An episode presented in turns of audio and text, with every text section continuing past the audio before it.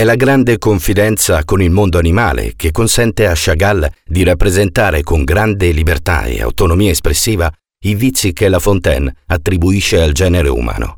Tanto il poeta quanto il pittore dimostrano, ognuno con il proprio estro e linguaggio, come l'arte sia perfetta per assolvere a una funzione didattico-moralistica, sempre ammesso che si riesca a vedere la realtà con lo sguardo puro di un eterno fanciullo.